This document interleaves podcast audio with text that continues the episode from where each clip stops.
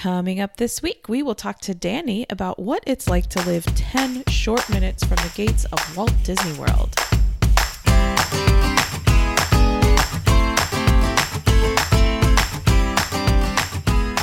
Hey, everybody, welcome to the third episode of To the Mouse and Back.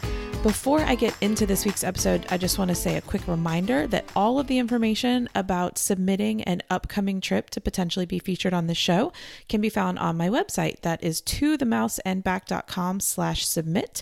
And that'll show you everything that I need to know about your trip. I do take all of the trips that I get and try to find a nice variety of trips. So I haven't picked anything yet. So if you have a trip that you think would make a really good trip report, please feel free to send that information to me. So, this week's episode is going to be a little bit different from these first couple of episodes. So, my friend Danny has a Disney podcast and a blog called Average Diz Nerd, and we decided to do an episode together. Danny lives in Orlando, and he's also a former Disney cast member. So, he's got a really unique perspective on Disney World in general. So, this episode is going to be a little bit different too because you'll hear me talk more than I usually do. And I'll let you decide if that's a good thing or a bad thing. I hope you'll check out Average Diz Nerd and enjoy my chat with Danny.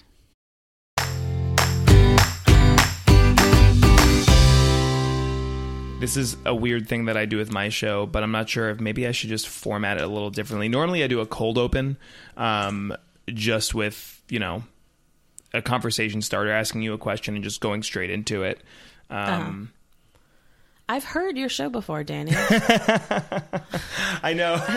you act like I don't listen. The only episodes I haven't listened to are the one where Barry does not know anything about Disney and um, the one where you talk about Marvel because I'm not like I'm not like a huge Marvel person. okay. Uh, Which you can evidence by the fact that I just called it Marble and not Marvel. so there we go. Well, I also love that that's echoed by the fact that you bring up like you're like Bull Barry didn't know that uh you know he has never seen X Disney movie and you called it Marbles. So you know all of us here we're very accepting of whatever fandom you might be into or not. Exactly. Yeah. Yeah, it works. Um, well, on that note, uh, ladies and gentlemen, I wanted to welcome you to this week's episode of the Average Disney Nerd Show. This week, I wanted to invite a good friend of mine on to the show to talk more about Disney from a more broader perspective. Uh, so I want to welcome Rachel McCauley from To the Mouse and Back podcast. Rachel, how you doing? I'm doing pretty good. How are you, Danny? Uh, I'm sleepy and sweaty, but you know, I mean, that's just what life is like in Orlando, I guess. I was gonna say you live in a swamp town, so like I figure you're just always sweaty. I know it's. I didn't grow up here. I, I'm a recent transplant from a few years ago, and there are uh, things to get used to for sure. Lack of snow for starters, and then you know the sweat just never stops. Yes, like sweat and alligators. That's pretty much all I think about, other than you know Disney, of course. True. Even as a local, like it's hard because I live like ten or fifteen minutes away from from like the gate of Epcot, probably. Um, but yeah, it is still routinely reminded to me. Like my girlfriend always reminds me. If I live near a bed of water, and she's like, "No, don't go near there. There's." A thousand percent an alligator. I just wasn't raised around that though. Now, did you move to Orlando because of Disney? Like, I don't actually know why you moved there. Is this like, did you want to be there for Disney? Uh, well, yeah. So, like about ten years ago. Oh my gosh! Wow. I, I know that I might have listeners older than me, but I'm gonna make myself sound really young and old or whatever. But like, man, I feel old. Ten years ago, I actually moved to Orlando. Um, I did the Disney College program back in 08. Um, well, because you know you're a college kid, and for anyone out there that has either done the college program or an interested in it, it's great. I loved it. But as a Disney nerd, I was like, oh, this is great. I'll move to Orlando for six to eight months, and I'll be done, and that'll be it, and it'll be fantastic. Uh, Well, I ended up staying for a year. the entirety of 2008, I worked for Disney um, in a few different roles. I was custodial, but I also did a role for some Uber Disney fans might know of um, the Year of a Million Dreams. There was something called uh, the Dream Squad. They, we were the people that would give out the prizes. So I would routinely award people one night stays in Cinderella Castle and I'm so jealous. That's awesome. Oh, it was like I honestly I should probably do an episode about that.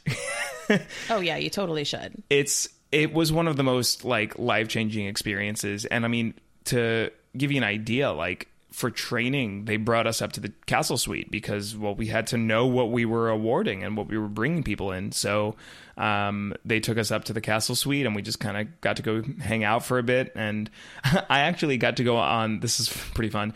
When I was there, um, there's this little foyer and it's gorgeous. It's like I, I feel poor standing inside of it because it's like plated in gold. Um, but you're you're in this little foyer before you get into the secret door that brings you into the actual suite. But to the right, there's another secret door that actually has the guest relations concierge. Because when you stay there, well, well, for these lucky people that get to stay there, they have a cast member that's routinely there, twenty four seven, ready to do whatever. Clearly, they're there to keep you there. But also, if you're like, hey, I want a turkey leg, there was a famous story that went around where some guests said, it's 11 p.m. and we just never got to get our turkey leg and we really like turkey legs and they were like, "Well, hold on." and they made some calls and about 30 minutes later they had turkey legs and popcorn and whatever being brought up to their room. wow. Yeah, it, so it's cool that that service is there. Um, but we so we got to get a little tour of where the guest relations cast member is hanging out and while we were there I saw some stairs like couldn't be more than 6 or 7 stairs leading up and I looked at them and I just went, "Hey, is that uh is, is that Tinkerbell? and they looked at me and they went, yeah. And I went, I'm not allowed out there, am I? and, and they just went, well, don't tell anyone. and here I am on a podcast. Here you are saying it on a podcast. I don't work for them anymore. I'm, I'm, not, I'm not too scared. So I I got to go out on like the roof of the castle, and I still have some photos from my original iPhone. So they're blurry, but they're there. Um, and I have these photos of standing on the edge of the castle, like kind of peeking my head over and seeing Main Street and seeing Tomorrowland, a contemporary. It it was insane. Like I can now look from Main Street up to the castle and go, "That's where I was standing." That's awesome. Yeah.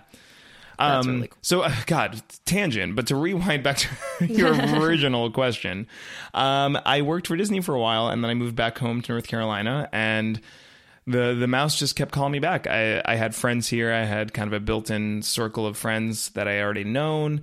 I was looking for a change of pace, and I thought, well, I kind of already know Orlando a decent amount, but I got to tell you, like in the ten years it's been since I've lived in Orlando in 2008 to now 2018 this city is changed like night and day. I believe it. Back then, it was like, well, it was Disney and then a bunch of Chili's and McDonald's. And don't get me wrong, that still exists. um, but Orlando, the city, has really grown into its own beast. And I'm. I'm for those of you that don't know, I'm originally from Raleigh, North Carolina, uh, which I love, and that it will always be home. But I am now proud to say I live in Orlando. Like Orlando's a pretty dope town. And then, by the way, there's in another city called Walt Disney World down the block. but that's got to be a weird. I mean, I kind of know where you where you're at right now because you don't. How often do you get to come down here? So we actually, I mean, I went down a bunch as a kid. Like I went when I was really little. I went a couple times in middle school, and then in high school, it was actually really neat because my um my music department from our high school all went down around Christmas, and our marching band marched in the Electric Light Parade. Um, the chorus sang in the Candlelight Processional. And the orchestra, which I was in, I was first seat cello player. Um, we played a little concert in Tomorrowland. Oh, and oh, wow they had all of the first chairs um, were mic'd, and then that's what they played throughout all of Tomorrowland during our concert. So my cello playing was mic'd in all of Tomorrowland, so I'm basically famous. so um, that's my claim to fame. So you probably heard that one time that I was playing the cello. Oh, I'm um, sure. yeah, of course. And then I went in college, and then not again. So that was, well, going back to oh my goodness, so long ago. That was like 2005. And then I didn't go again until last year. I went with my husband, who, of course, you used to work with, um, and our two kids. So we took our daughter was three at the time, and then our younger daughter was eight months old. Oh, wow. So that was the first time I had been in years, and it was the first time I really like planned a trip. Mm-hmm. Which, I mean, planning a trip is like there's, I mean, clearly, I have you on the show. There's a culture behind it. there really is. And like, it's one of those things where I've read that of the all the people who go to Disney that only something like 10 or 20% do like any planning at all.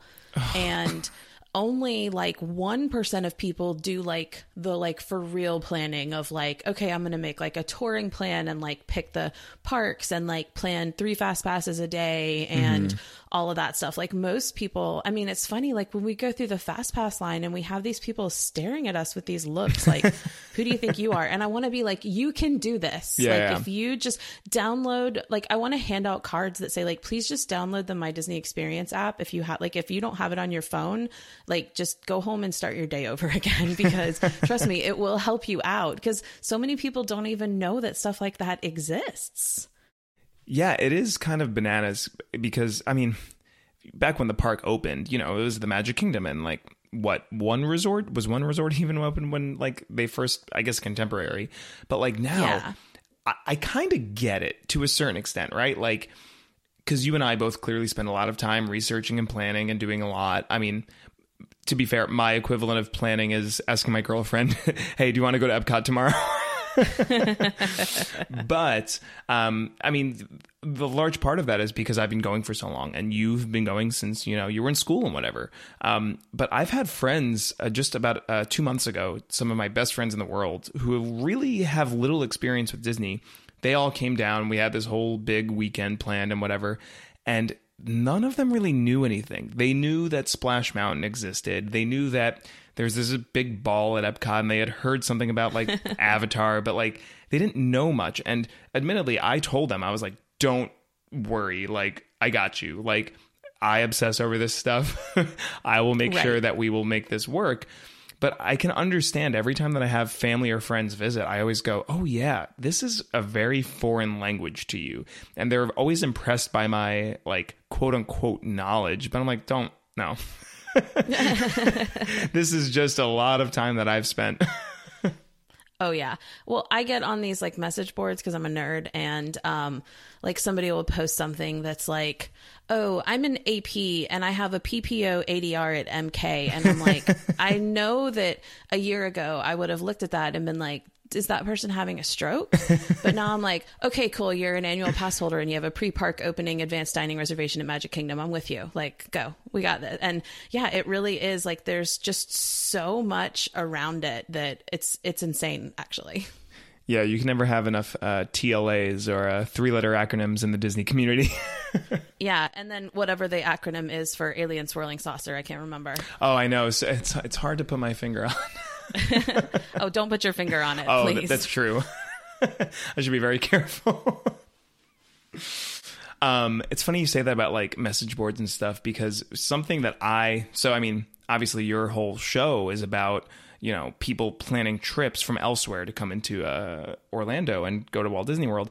What kind of blew my mind is uh, my my girlfriend Caitlin. She um she's a part. I guess I am too now. We're both part of this Facebook group of Disney annual pass holders, and it's in the thousands. Like it's in like thirty thousand people, I want to say. Um, and what blew my mind about it, originally when I heard it, I went, "Oh, okay, that's probably a place for like people like chit chat about like new announcements and about fancy things we get to do, or like stickers or whatever that we get. I don't know, we get stuff." um, but what I came to find out was that I assumed it was all Orlando people, or the very least, Florida people. Like an hour away, and hey, oh man, we're just close enough to go to Disney, but we don't go every weekend. But it's what blew my mind was that it's actually a bunch of people from Georgia and South Carolina and North Carolina and Louisiana, like a large portion of the Southeast, at least in the Disney community. Um, there are annual pass holders there and they come down four or five times a year. And that, I did not even put that together in my head up until seeing it on this Facebook group. But man, they're out there. I mean, who knows? Maybe they're listening. Well, and they say too that if you do the math, especially when you consider that um, being an annual pass holder gives you the memory maker type pictures, um, that if you're doing more than 10 days, either in one trip or multiple trips, that it's actually worth it to do the annual pass holder, especially since quite often you can get the promotions on um, off of the rack rates. Oh, that is true. So it ends up being and you know and you'll see a lot of people that'll just do one annual pass holder in their party so that they can get those discounts um, but then some people i mean i've talked to people from i mean all over the country who do an annual pass holder or they'll become an annual pass holder and they'll do a trip in like january and then another one in december so they can take advantage Oh, of, what? of having it like that Huh. That is oh wow. See, this is this is why I wanted to talk to you. These are some next level tricks that I was unaware of. Huh. So the one party, one person in the party, but everyone gets the perks. Got it. Okay. yeah I'm always down for a Disney hack.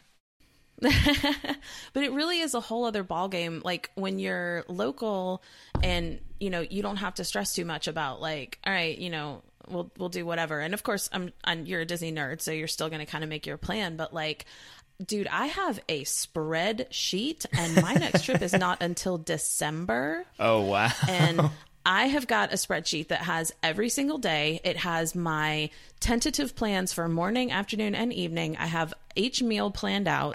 I have like I have some evenings off planned. I have some mornings off planned because like we are gonna we fly in on a Saturday, we fly back on a Saturday, and I have to maximize that time. oh sure. So it's not, you know, so it's like, I'm like, this is like, I have like an attack plan for Disney.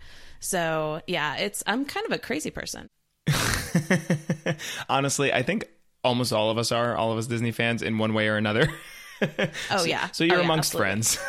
Yeah. Um, do you in so in that crazy spreadsheet, do you have like um like relaxation time like scheduled? Like do you have like, hey, we're gonna go to the pool and do nothing?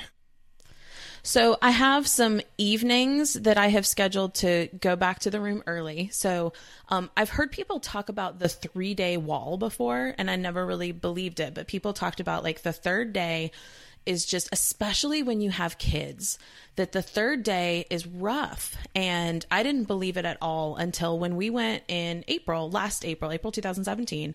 Um, my three year old, she was like fine in the morning, and we got to Hollywood Studios, which granted, there there really wasn't a lot to do at Hollywood Studios. So, like, I can't blame her for getting a little grumpy, but she didn't want to do anything. Every single ride that ride or show or whatever, she was just like she would have a little temper tantrum before we went inside and I really think there is something about like that first day you've got adrenaline and you're like, we're going to do stuff. And then the second day you're like, okay, cool, we're still having fun. And the third day, your body, again, especially with kids, is just like, nope, done. Mm-mm, I need a break. So, so like that day, I have us um, doing Epcot in the morning and going back to the hotel after lunch and taking a nap and hanging out at the pool and eating at the hotel. Like I've so I've kind of like built in an easy evening, and then later in the week we're gonna attempt the um, Christmas party Oh, which okay. we're not going to be there till midnight. Like I know we're not going to be there till midnight,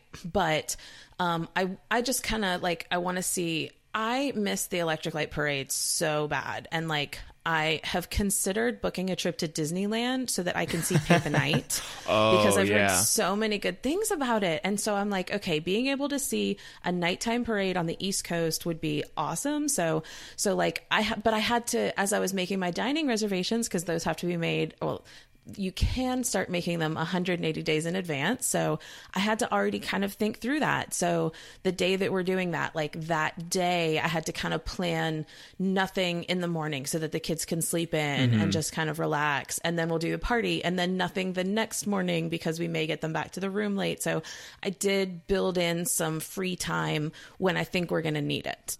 Okay. Huh.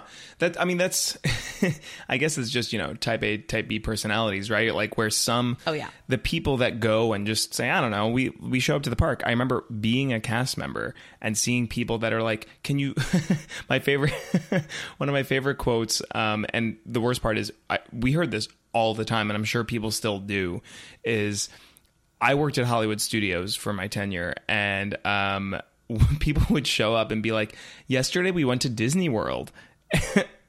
what? You're here now, but they just refer to Magic Kingdom as Disney World. Uh, I do think that that's Disney World. Yeah. yeah, it's crazy. Um, so it is just interesting thinking of like the two types of personalities. Those that say oh well we don't plan anything not even the names of the parks all the way to i need to schedule when i relax. And see because that's always my concern with whenever i see friends or family members going to disney and like burning out.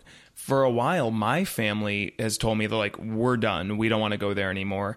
And of course me the disney nerd is like what the hell? What are you talking Right. about? We're not going back And I think I get it now in hindsight is because they got burnt out. They just did Yeah. so much, and you know, having two kids, me and my sister, like go go go go go. It's it takes a lot of energy out of you. And one of my things now as a local is well, first there's barely a plan, if ever. I guess there's a destination. Um, but the other thing is is that I daydream about granted again I live 15 minutes away from the park but I go to the resorts and I go oh man I really just want to get a night at this resort. Not to go to the parks. I want to get a night at this resort so I can go hang out at this pool. I was at um I was at Wilderness Lodge yesterday and uh some friends and I went to uh, Geyser Point before we went to the Magic Kingdom. And when we were like walking to Geyser Point Y'all, that Wilderness Lodge pool looks incredible. And the Contemporary has a, a really nice pool that we were like checking out. That's what I daydream about. It's so it, it, it's crazy just because I take it for granted. I can go on Space Mountain tomorrow morning if I felt like it. Um, but what I've ended up prioritizing is where are the places where I can go to the quiet, away from the people. Yeah, and I feel like there's like a good kind of happy medium when it comes to planning. Like not everybody needs a spreadsheet. I like having spreadsheets and I like I like making spreadsheets because I'm a giant nerd. Um but a lot of people just seeing this spreadsheet has stressed some of my friends out. So like I this is not the right level for a lot of people, but then I see people when I'm there who are buying their tickets at the gate. Oh my And God. that stresses me out because I'm like, you, first of all, you're here like two hours after the park open. So, like, you miss like the best touring time. You don't have fast passes because you're literally buying your tickets right now. And they're going to walk in and be like, what do we do? Like, so I feel like there's like a good balance between like having a spreadsheet that has your trip planned out like four months in advance. Uh, who am I kidding? I've had this for eight months. Um, versus like, walking in and like buying your tickets at the gate. Like there's there's a happy medium somewhere that you can like at least have some fast passes booked, decide if you want some character meals and have those booked, and then like beyond that, like go with the flow a little bit. Yeah, it's it is definitely like a uh, a seesaw. Um, like the more relaxed you are, the less planned you are, and like the structured. But the more structured you are, the less relaxed. It- Yeah. it- it's a weird balance, and it's I find it very interesting, just as a thought experiment to consider. Like, well, where does Disney play into this? Because they clearly look into this entire community. Like, I'm not going to say they listen to my show because we're not there yet. Hey Disney, what's up? hey, wha- what's up, Mickey? Um, or I guess Bob. yeah, right. um, but uh, they they clearly look at this crowd, like people like you, and like that whole community of people that plan, and look at as you brought up earlier, MDE or My Disney Experience, like that is built based off of the idea that people plan. Like um, a friend of the show, Len Testa, has touringplans.com, and that whole website is dedicated upon the idea of well, we want to plan every single thing we do. So I think Disney looks at that and they go, okay, well, there's a market here. Look at the whole fast passes. You have to book a time and you have to go at a specific time. There are those that, I mean, do you? I, I, I'm gonna. I guess I assume the answer to this, but do you enjoy booking fast pass times? Um, do I enjoy booking? Like, I enjoy having a time reserved. I don't enjoy having to think about it that far in advance. And I don't enjoy the like mad rush that is 7 a.m. fast pass day where I'm like, this page won't load. And I'm like freaking out. Like, I, I, I don't, that stresses me out so much. Well, see, that's that's what I'm talking about. That's that balance of like, well, how far do you take it? Do you allow Yeah. them to book out six months in advance? What's that proper window? And then for us locals, uh, I really should know the answer to this, but I never book fast passes. I always allow my friends to do it for me.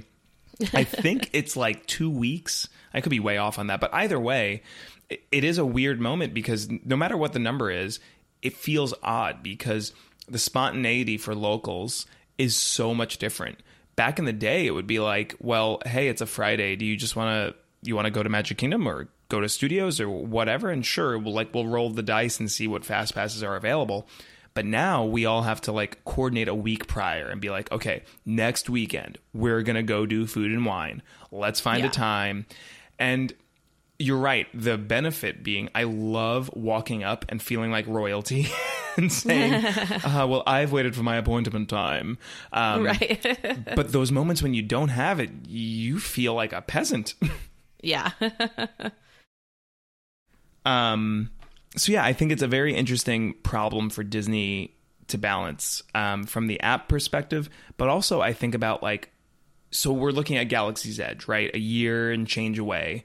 Um, we don't know what the opening date is, and I'm sure they don't either. They said late fall 2019, which when's winter solstice? I guess a day before that is when right. is whenever Guardi- uh, Guardians, uh, Galaxy's Edge will open. But then for people like you and like your listeners and everyone that like tries to plan their trip coming from out of town, that's got to be a nightmare. If I was trying, if I lived anywhere but down the street from Disney and I wanted to be relatively close within the opening date of Galaxy's Edge, oh my god, that like I would be sweating every day. Oh yeah. Well, and what's interesting is if you look at uh, if you look at how attendance and specifically reservations at the resort, if you look at how it's changed recently, this trend away from the summer months where summer's not as busy anymore. And then, you know, fall has been a lot busier recently. But then if you look at this fall, they extended the free dining promotion, which I mean, how many years has it been since they've had free dining and they I don't think they've ever extended it because people aren't booking this fall. And if you look at they just released a new bounce back offer that's also free dining and the blackout dates are a whole lot less than they used to have because again people aren't booking like they used to. They have got openings in these resorts that they didn't had bef- they didn't have before. And there's so much speculation that it's people who are like you know what? Like I'm done. I've I've done Pandora. I'm going to wait until Star Wars opens and I think we're going to see some crazy discounts coming out throughout 2019 because you're exactly right. Like people, they don't want to book something in November only be only to be disappointed and told, nope, sorry, we're not going to be there yet. I mean, I think we're going to see in 20, 2020 is going to be crazy. Like I, we have already said we're not going to Disney in 2020. That's probably going to change. But um, I just think it's going to be crazy because there are going to be so many people who have been waiting and waiting until this is open. And it's going to be insane. Yeah, I mean, I've talked about it on the show before. I'm I keep getting terrified about the idea that I live so close and that I'm not sure if Orlando's ready for Galaxy's Edge yet. Um, I just Yeah. heard a report on uh, the Len Testa show with Jim Hill, the Disney Dish show, just earlier today that rumor goes is that the I4 project is $100 million over budget and 10 weeks behind. Um, and 10 weeks, I mean, I, I think that's the correct number. That's not terribly bad, but $100 million over budget. Like, and supposedly the reason is weather, which is obviously something they cannot account for and, you know, prepare for, I guess, a, a whole bunch. Um, but that is kind of scary because the world will be descending upon this city. And it's, man, but um, so earlier you mentioned the the lack of summer months, or I guess the change of summer months of how the things have changed. I find it so interesting to see how they're handling this because um, so my girlfriend used to do marathon runs. She actually just ran the Disney Marathon this past January, and we've had plenty of conversations about how the um, the part of the reason that they do these runs in the seasons in which they do these runs is because it gets people to come down. There used to be the fabled sl- quote unquote slow season where people would come down and be like, "Oh, there's no one here," and all my friends, Right. you know, used to say, "Oh, well, January third week of January is great."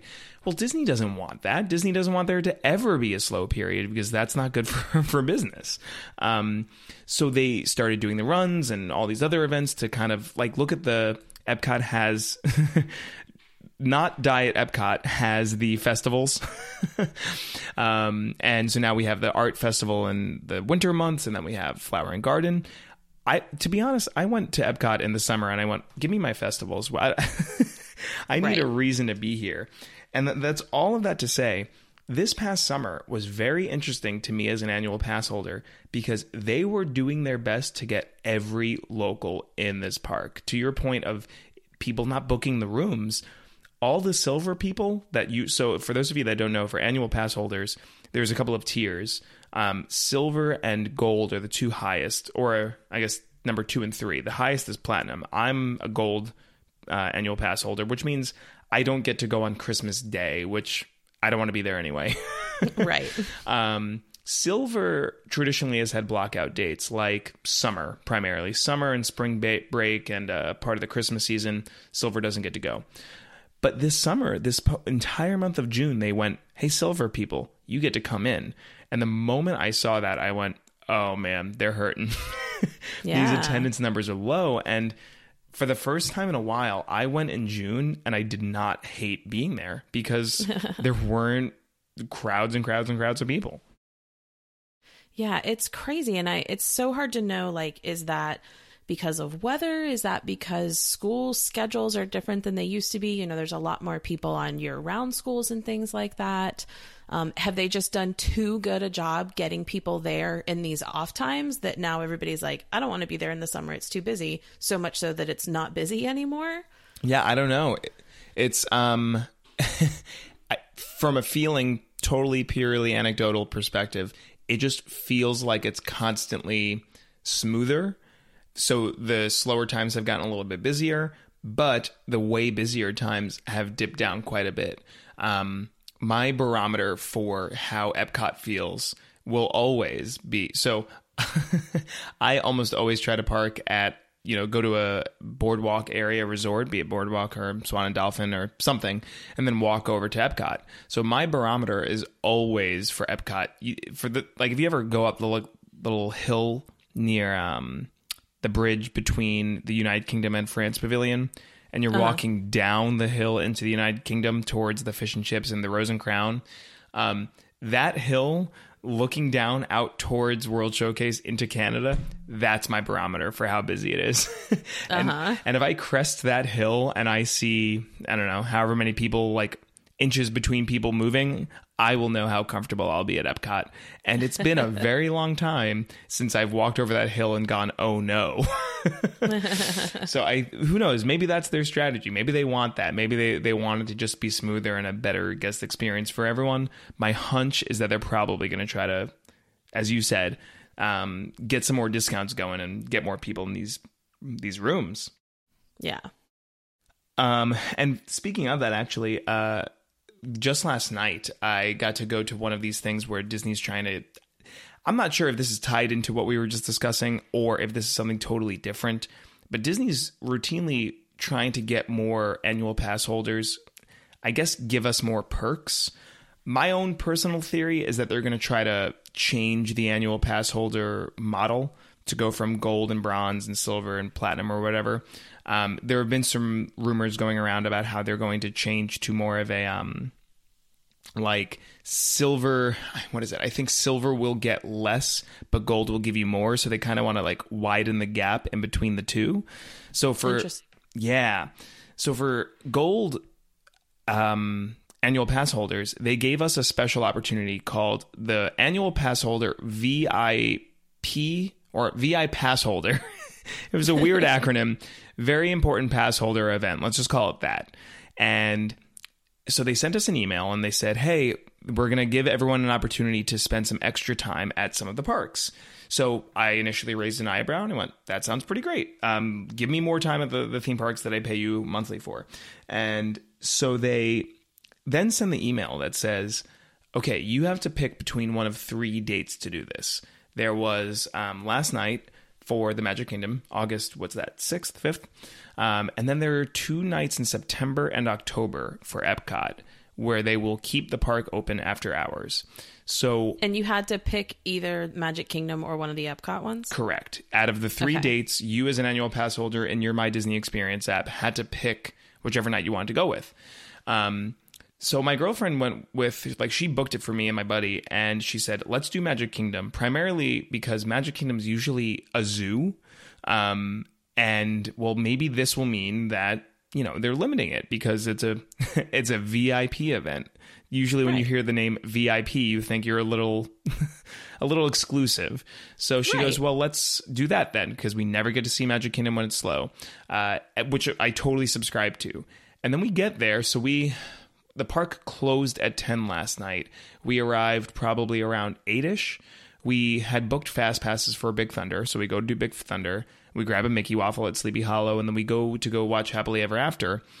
And what we ended up finding was so happily after ever after, you know, it's incredible as always. The show ends and then we go to the people mover, hoping that we would start see the people like leave the park because well, get out of here, you peasants, you're not a very important pass holder. I'm Of the very important pass holder. Um, the problem is the event lasted from 10 till 12, but technically any day guest that had paid however much money to get into the park, they could board and or get into a line for an attraction at 9:59. And boy howdy did they. everyone it seemed like everyone was boarding or trying to get in line right as as the park was closing. So it did end up feeling slow at around 11 p.m. About an hour after all of those other people funneled out, eventually it got to the point of feeling like, oh, this is comfortable. This is, you know, we walked onto Pirates essentially at 11 p.m. So I kind of don't know like what they were going for with this whole event because I looked at it and went, well, as I said, I think we should have a little bit of a special experience. I'm not asking you to, I don't know, serve me caviar, but give me give me a little bit of a, a unique experience. And to me, I feel like I've been to Magic Kingdom on publicly open nights when they close at like midnight, and it's felt slower than it did that night.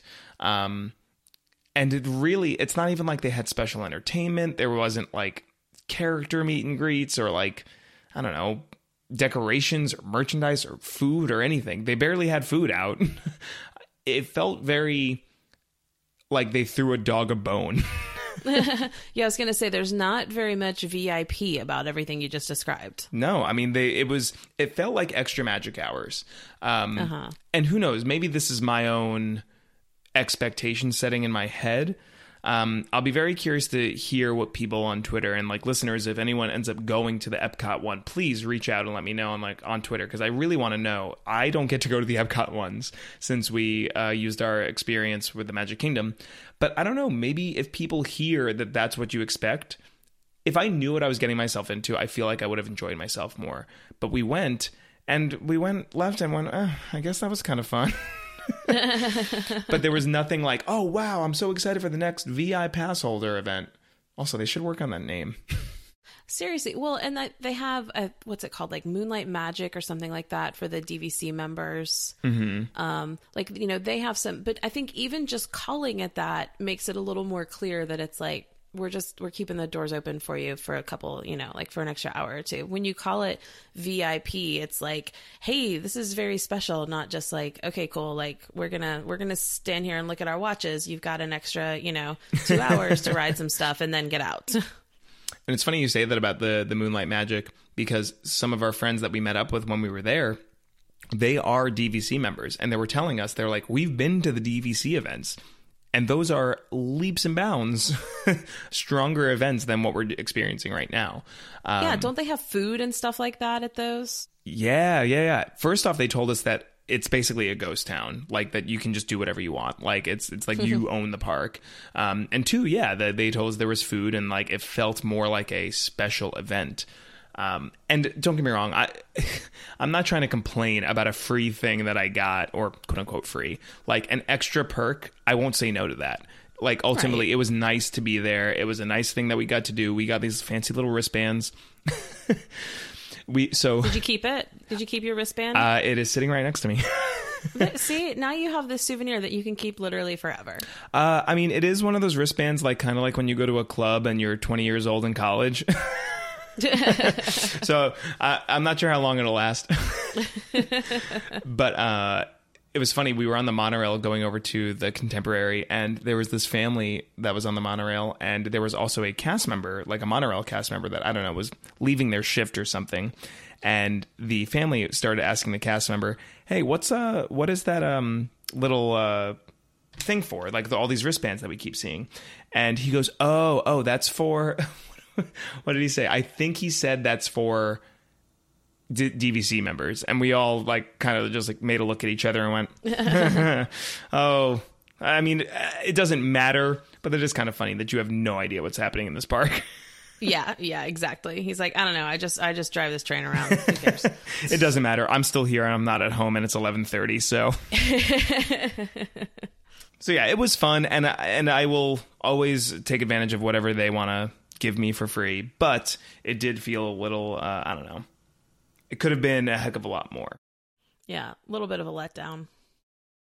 um but speaking of after hours events you said that you have a not so not not a not so scary very merry planned Yes, have you been to a very merry before I haven't.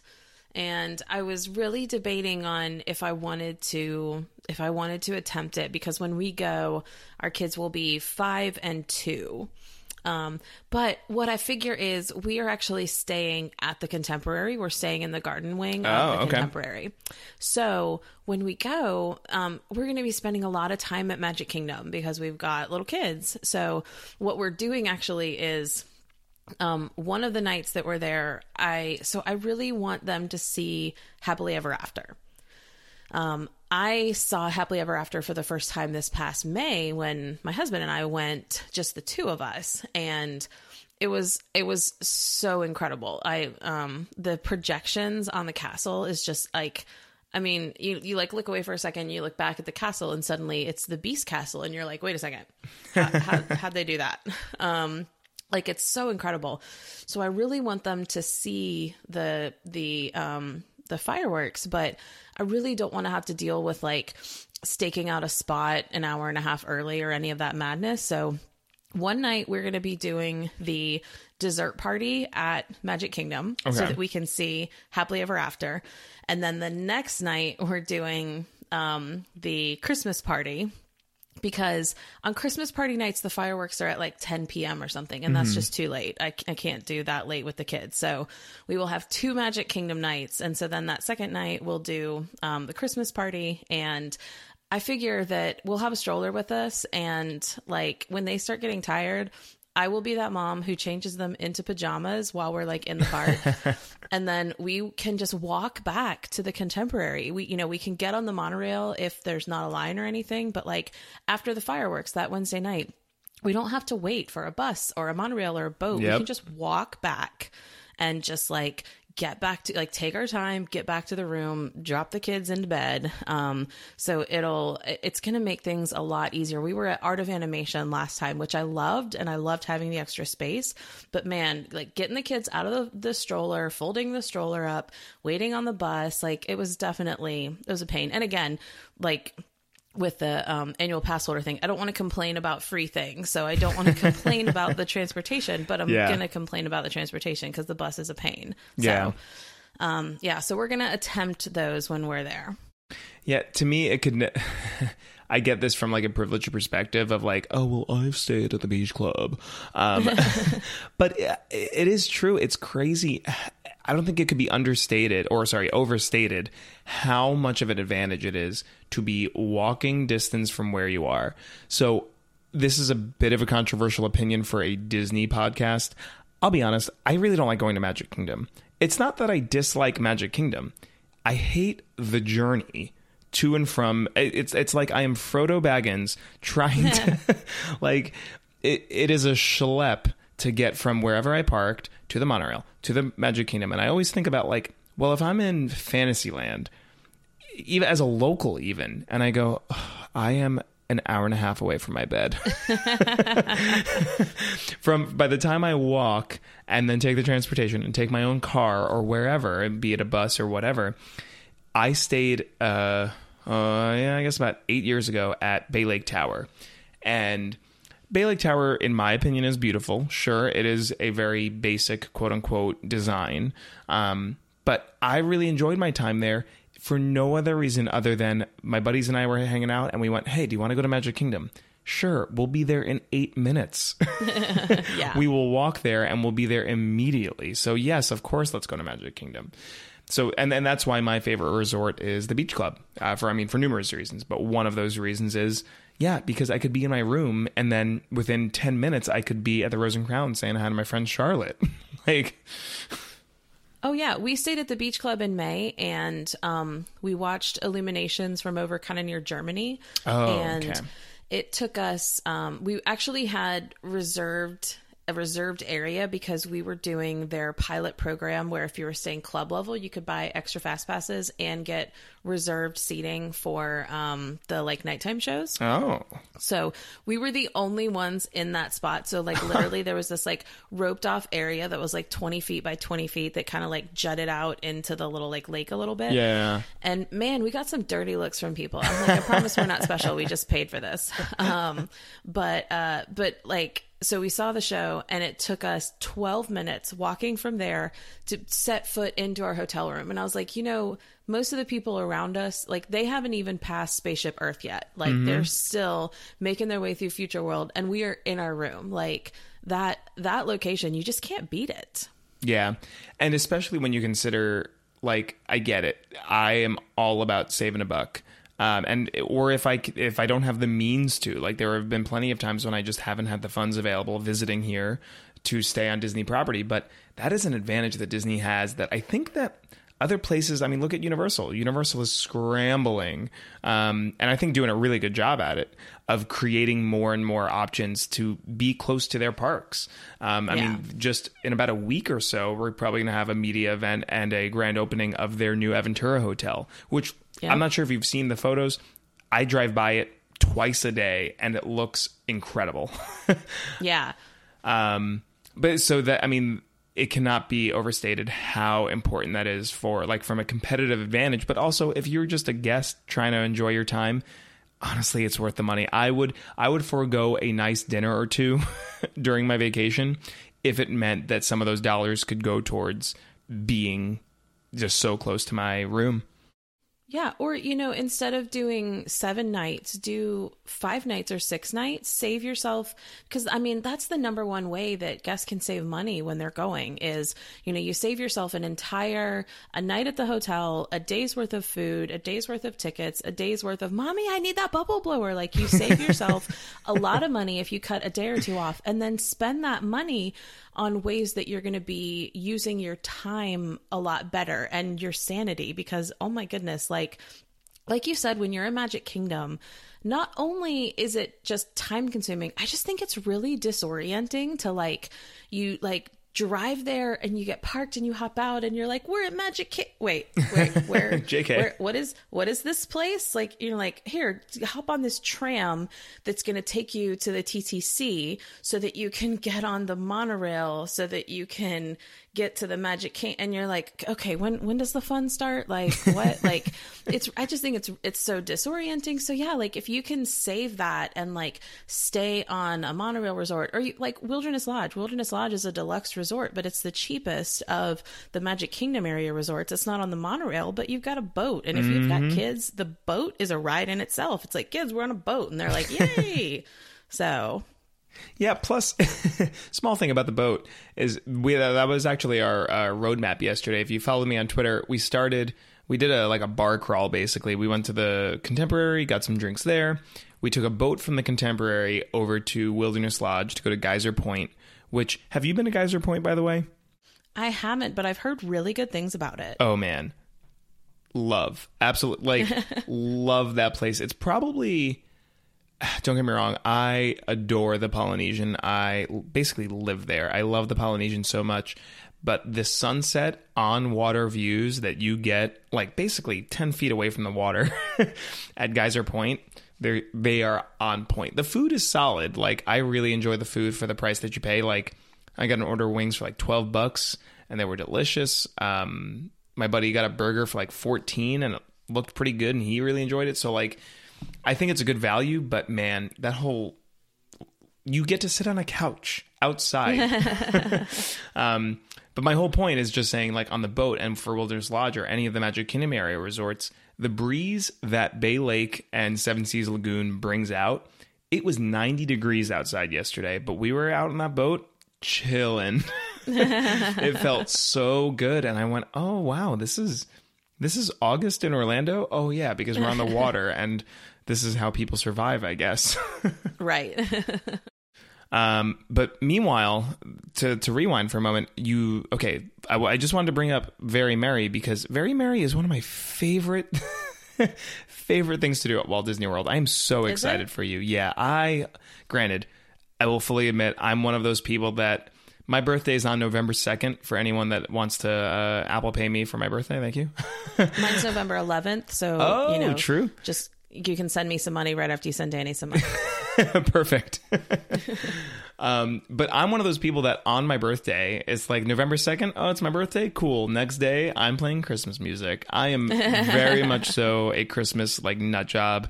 I quote Christmas vacation and elf like it's my job. Um, and so that's just the type of person I am. So I'm a little predispositioned to enjoy Very Merry, but I think the atmosphere that you get out of it, the fresh baked cookie, well, quote unquote, fresh baked, fresh warmed up cookies. um, the cookies are great. The atmosphere is fantastic. Hearing the Christmas music on Main Street's amazing. You said that you wanted a nighttime parade. I think that parade is fantastic. Um, I think that Not So Scary edges it out uh, because their parade is just incredible. Um, but I gotta tell you, you're not gonna want me to say this. Duke it out for those 10 p.m. fireworks. You you gotta give it a go. They are again. I'm a Christmas person, but the way that they it's not HEA. I would really love for them to do like an, a happily ever after projection Christmas upgrade. That's what I've been begging for ever seeing since seeing happily ever after. But man, for the age of the show that that is, it still gets me. So, um, we're going to be doing that on Thursday, December 6th. So, can you come babysit our kids in the room so Mike and I can go see the fireworks at 10? Okay, cool. We'll see you then. I will fall on that sword. I will. I will do that. I. Will... well, I mean, they'll probably be sleeping anyway. That's that's pretty easy, right? That's true. Yeah, yeah. Just just make sure they stay alive. yeah, I, I think I can do that. I actually really, um, I really respect you and every other parent out there that that brings their kids to Disney, because I'm not a parent. Um, but I do have two little nieces, three and one, uh, one and three years old. Um, and I love them with all my heart and soul, eh, but they are a lot at home. Yeah. like yeah. I've we've taken them to the beach before, and that alone, I'm like running around trying to make sure one of them doesn't drown. Um, Right. And I can only imagine what that must be like because when I'm at Disney World, I'm relaxing, I'm chilling, Yeah. On Twitter, I'm, I'm just hanging out with my friends, whatever. But eh, having two young children in the heat, as you said earlier, like the bubble wand and stuff. Oh man, I I, I bow down to thee. I think it's, you know, it's really interesting because the number one thing that I tell people now when they're going with kids is to have a plan, but to be ready to just like 100% abandon it at any moment. Because, you know, like when my daughter is like, oh, like we um, were waiting in line to see Merida, and who, by the way, was one of my favorite characters. And she, like, I don't hear a lot of people talk about meeting her, but she was phenomenal. Oh, really? And yeah, like she was, I mean, her accent was, of course, just spot on, but she was just wonderful. And she had that, like, perkiness of Merida, but she, and she, even some of her mannerisms and the way she moved and moved her hair, like, I, I think I was just like staring at her like a creepo because she was just she was amazing and it's funny because we were like right there behind the castle and um they were doing whatever is the like afternoon show that they do sometimes and then at the end of the show they shoot off fireworks. And um we were I'm standing like 10 feet away from Madison meeting Merida, and um, the photographer says they're about to do the fireworks, and Madison was terrified of fireworks. So hmm. I get this like instant panic because I'm 10 feet away. I'm holding my eight month old, and I'm like, oh my goodness, Madison's about to just start like bawling. And Merida sees the look in my eyes and without hesitating puts both hands over both of Madison's ears. Fireworks go off. Madison just kind of looks around like, what was that? And Merida looks at me and kind of like, I gotcha. And I was just like, oh my goodness, I love you so much. Like, clearly she has to do that, you know, every single day when those fireworks go off. Yeah. But like, she was just wonderful. Anyway, that was my tangent. Um, when we were done with that, we saw a mama duck with two little ducklings following her. And did my daughter want to go to the fast pass that I got up at 7 a.m. to reserve for her? No, she wanted to follow those damn ducks around. Yeah, yeah. And I had to make a decision at that point of like, is this trip about me and about the money that I spent and the value that I want to get out of it, or is it is it about seeing my daughter happy? And I had to make the decision that it's about seeing my daughter happy. So you know what? We followed those ducks around. Oh yeah. So you know like but but if you can't go in without a plan because then you're just like i don't i don't i don't know what we should do. And your kids kind of lose it. But you know as soon as as soon as you see that like i've got to pivot you've you've got to be able to do that. And you've got to be able to do it with a smile on your face because otherwise you're just going to be miserable the whole time. Yeah, it's funny you say that about like, well, well, who is this trip really for? Because when I first, I don't know, 15 years ago or so, when I first started getting into like the Disney internet community, what what I heard a lot of was, well, I'm never going to bring my kids until they're old enough to appreciate it. Like until they're 12 years old or 10 years old or 8 years old or 15, 16, whatever. And I heard that I went, you know, naive teenage Danny. I'm like, yeah, that's totally what I'm going to do. And I was talking to my mom, um, and I, like we were just talking about Disney because you know that's what it's like in the Bogue household. um, and I told her that idea, and she's she looked at me like I had three heads, and she's like, "Are you kidding me?" and I went, "What? Why, why would I waste all that money for a kid that's not going to really like enjoy it, and they're just going to be complaining the whole time?" And she goes, "Danny, when was the first time you remember going to Disney?" And I went, "Uh, "I don't know, like." four maybe like and i've got like faint memories of it and she goes okay well i took you when you were one and i took you when you were three and four and eight and ten and she goes you know what? Those trips when you were three years old i know you don't remember that. I don't care though because you know who does? Me and your father. We have Yeah. memories for the rest of our life that we will never ever ever forget of seeing you react to seeing goofy for the first time and losing your mind. Um, and that was so enlightening to me and i just went yeah that's a really good point. Like i get it you know? Like uh, again it's a lot and kids you know we as adults think so rationally and we're like no no we have to do this. Uh, you know i have a spreadsheet. Um, but if if the kid reacts one way to i don't know i remember when i was a cast member seeing crying kids and one of the it blows my mind but one of the easiest things for a crying kid i had like a, a little laptop bag that we everyone on the dream squad had full of different various kids stuff like coloring books or bubble wands or whatever and one of the easiest things in the world was a roll of stickers. And i went hey madison do you want a sticker? Yeah. And then the kid's tears just dry up like that. It's it's bananas. Oh yeah. Well, and I before we went, I hit up the dollar spot at Target and I had like all of these little like tubes of bubbles and stuff, so we would be standing in line and she would just be about to lose it. And I would just like whip out a little thing of like princess bubbles and just start blowing bubbles. And like not only would it make her happy, but there would be like eight kids in the vicinity who like suddenly they're like chasing the bubbles too. And you can just see these other parents who are like oh thank goodness. Okay cool. We're good. Yeah. so yeah i mean you have to be prepared for those kind of things.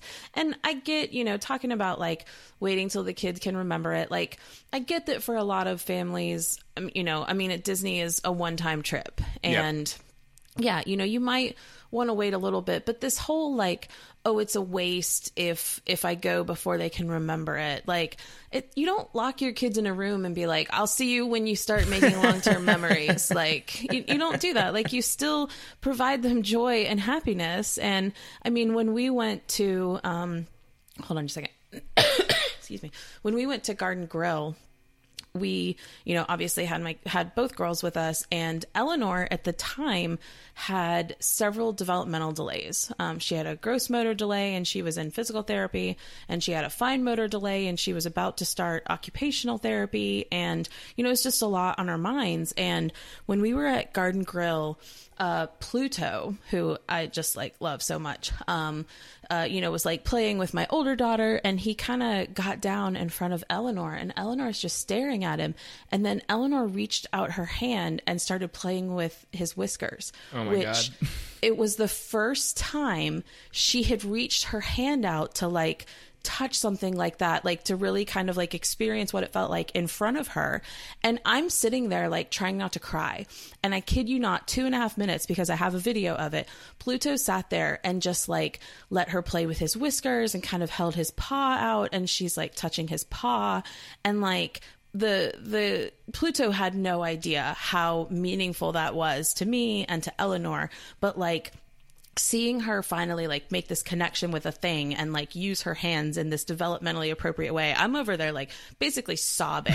And that is a memory i will have my entire life. She's not going to remember it but you know what? I have a video of it so she will remember mm-hmm. when i when i show her. But like those kind of moments like they're just they're so wonderful and you can't predict them. They're just going to pop up. Yeah.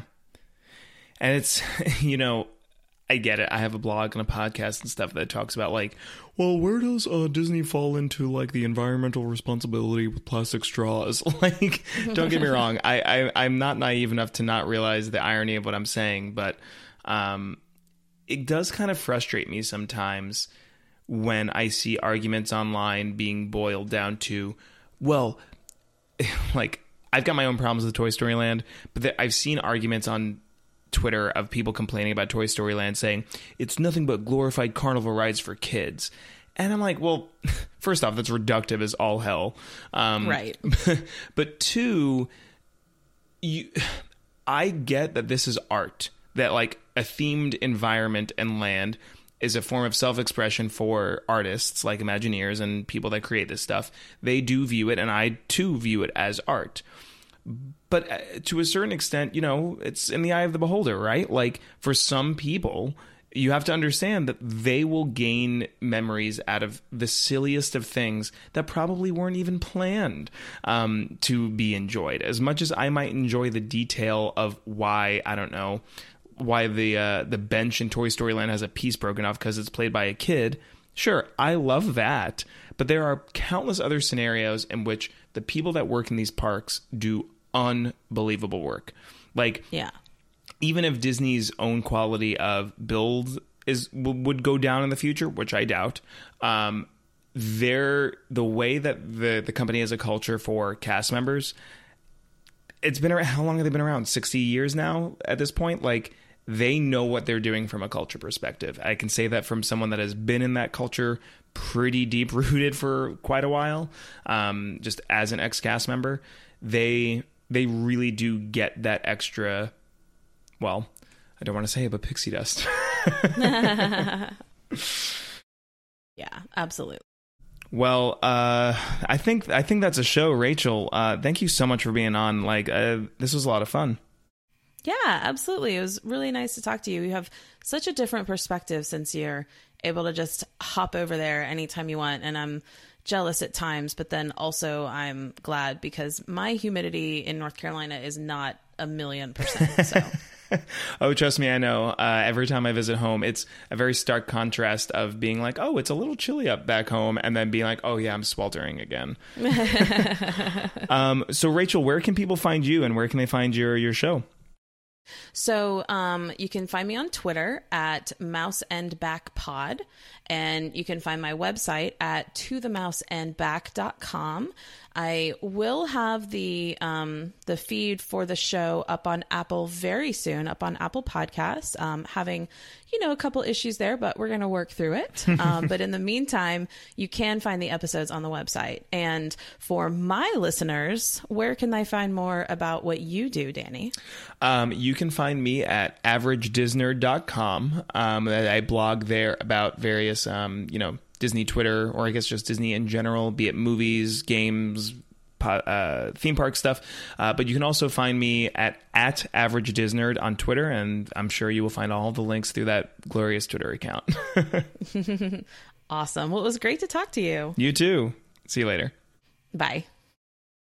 I hope you enjoyed that. And also, if you're from Orlando or you just really love Orlando, I hope you weren't offended when I called it a swamp town. Disney makes it a more enjoyable swamp town, so, you know, that's something. Anyway, um, my things I like this week is touringplans.com.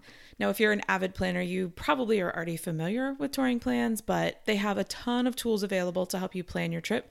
There's a crowd calendar and a touring plan builder where they have like massive amounts of data that they've collected about wait times and crowd levels and things like that. So they pull all of that together in a tool to help you plan the most efficient day that you can have in the parks. So a lot of their tools require a subscription, which is $15 for a year. Some people kind of balk at paying for that, but I figure $15 is a drop in the bucket compared to the thousands you're likely paying for your trip. And if it makes the trip better, it seems worth it to me. So, anyway, be sure to follow me on Twitter at Mouse and Back Pod and be sure to subscribe to this show so you can see as soon as new episodes are posted. Thanks for listening, and I'll be back next week with another trip report. Have a great week. Bye.